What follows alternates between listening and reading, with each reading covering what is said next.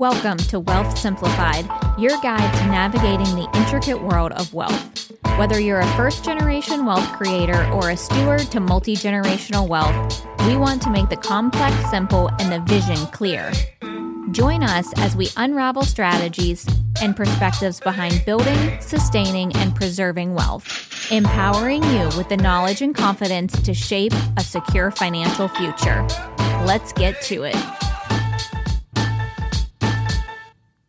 The following presentation by Waldron Private Wealth is intended for general information purposes only.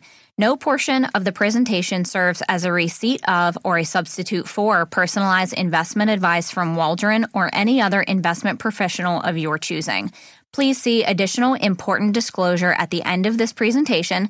A copy of Waldron's current written disclosure brochure discussing our advisory services and fees is available upon request at www www.waldronprivatewealth.com. Hello, hello. This is Samantha, and you are listening to What the Finance, a mini series within the Wealth Simplified podcast. If you missed Allie's episode last month on I bonds, take a listen back for an explanation behind our new series and to hear our opinions on the attractiveness of Series I savings bonds. With that, let's get into it. So, at the time of this recording, we are officially in the month of May. And May is significant in the finance community because on May 29th, we celebrate National 529 Day. So, what better topic to talk about this month than 529 education savings plans? We get a lot of questions from clients and prospects about saving money for education expenses. We get questions like, how much should I save for education? What type of vehicle should I use for this savings? When should I start saving? And I will start by saying that there are many ways to effectively save for college education. But for this episode, we are going to focus strictly on the 529 plan, the benefits of the plan, the downfalls, and the key items we want you to be aware of when funding these types of plans. So, Let's start off with the basics. What is a 529? 529 plans get their names from IRS Code Section 529. Easy, right? The code section establishes the plan and outlines their operation. So, in essence, a 529 is an investment account sponsored by a state or a state agency that offers tax benefits when used to pay for qualified education expenses. That's important. So, because I'm a positive lady, I want to start by explaining the benefits of a 529 and why you guys might consider opening and funding one, and then we'll get to the downfalls. So, first and foremost, one big perk it is a savings and investment vehicle. And we as financial planners believe in a little something called the time value of money. In basic terms, this means that $100 today is worth more than $100 in the future because I can invest that bad boy and have far more money in the future. If this is true, which it is, why would you pay for college out of pocket when you can start saving today and have your money do the work for you? Second benefit, and most important, taxes. So, similar to a Roth IRA, assets within a 529 account grow completely tax free and can be withdrawn income tax free as long as you apply the proceeds towards qualified education expenses. Wowza. There are also some state tax benefits depending on where you take up residence. As I mentioned before, 529s are governed at the state level, and state law surrounding 529s differs widely from state to state. But in some states, like Pennsylvania, for instance, you're offered a state income tax deductions for the money you put into the account. So in Pennsylvania, you can actually deduct up to $17,000 a year from your income for contributions you put into the 529. So, if you're already paying for private school tuition for your child, why not make that tuition deductible by running it through a 529? No brainer. Now, quick caveat it is worth noting that some states have very strict laws pertaining to which plan you open to qualify for that deduction. So be very careful and consult an expert before opening and funding an account. Last benefit I'm going to talk about before hopping into the pitfalls is the flexibility that these plans offer. Most people think of 529s exclusively for college education, but the plans can also be used for trade and vocational schools as well as K through 12 tuition, subject to certain limits. Also subject to very strict rules and limitations. Some of these funds can be used to repay student loans and in some cases to fund a Roth IRA for the beneficiary. All right, all right, all right. Now let's get to the downfalls. I know I just listed the plan's flexibility as a benefit, but now I'm going to be a big contradiction and list that same thing, flexibility, as a downfall. And that's when we get to qualified education expenses.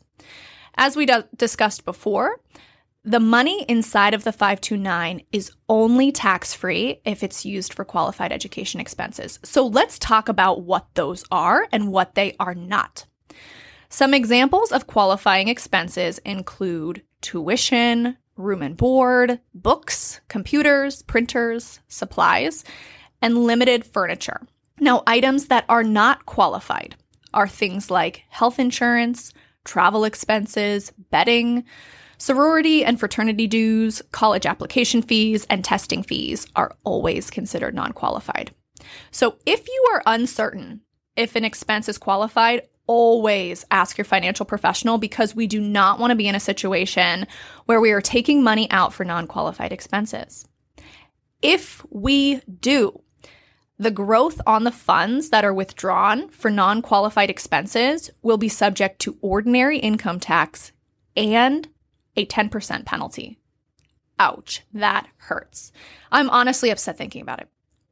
And this brings me to my second downfall. You do not want to overfund a plan like this.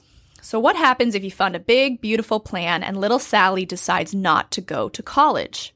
Or what if you expect Sally to go to Harvard and you've set aside six figures worth of savings and she goes to community college? How do you get that excess money out of the plan? You're in a bit of a pickle because you are stuck with money that can't really be withdrawn without taking that haircut. So, because of this, we personally recommend to our clients that they don't fund these more than 80%. That remaining 20% can be paid out of pocket, if any.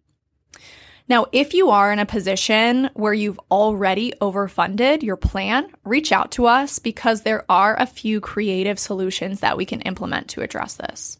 Last downfall the plan is subject to annual limits. So currently, a person can add up to $17,000 per year into a 529 plan. This is the annual gifting limit in 2023, and it is subject to change each year with inflation.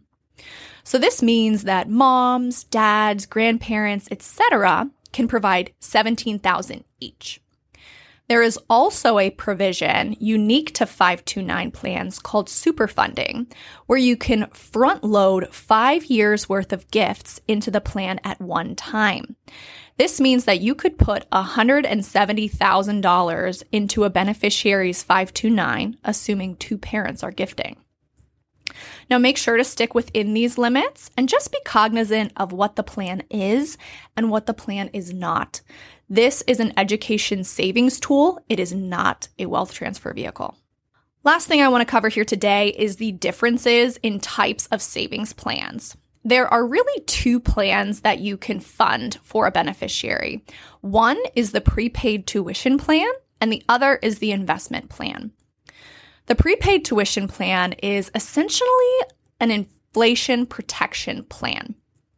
In a prepaid tuition plan, your contributions are purchasing college credits at today's rates. So you're actually buying college now. In Pennsylvania, about 120 credits will buy you a bachelor's degree at a four year college, just for example purposes. Now to the investment plan. Investment plans utilize a basic investment account with mutual funds or exchange traded funds to grow your contributions over time. So you get to choose the allocation, but the funds are usually invested in the stock and bond markets to grow. Now, when deciding which plan you want to choose, I'd love to give you a straight answer, but your selection really should depend on your state, your individual risk tolerance, your education goals, and most importantly, your timeline until the funds are needed.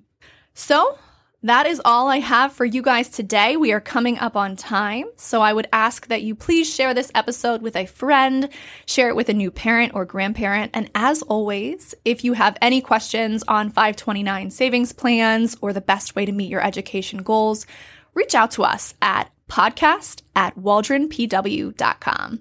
Until next time.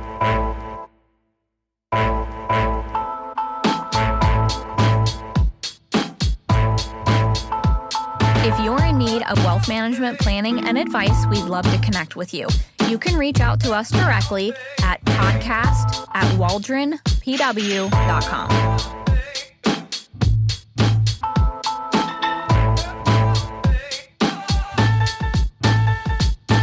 The previous presentation by Waldron Private Wealth was intended for general information purposes only.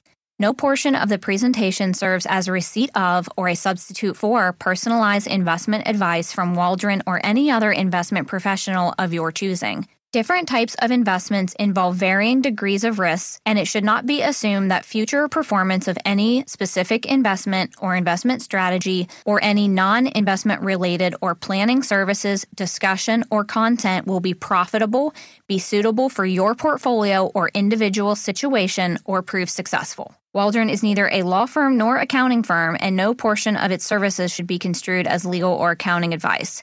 No portion of the video content should be construed by a client or prospective client as a guarantee that he or she will experience a certain level of results if Waldron is engaged or continues to be engaged to provide investment advisory services. A copy of Waldron's current written disclosure brochure discussing our advisory services and fees is available upon request or at www.waldronprivatewealth.com.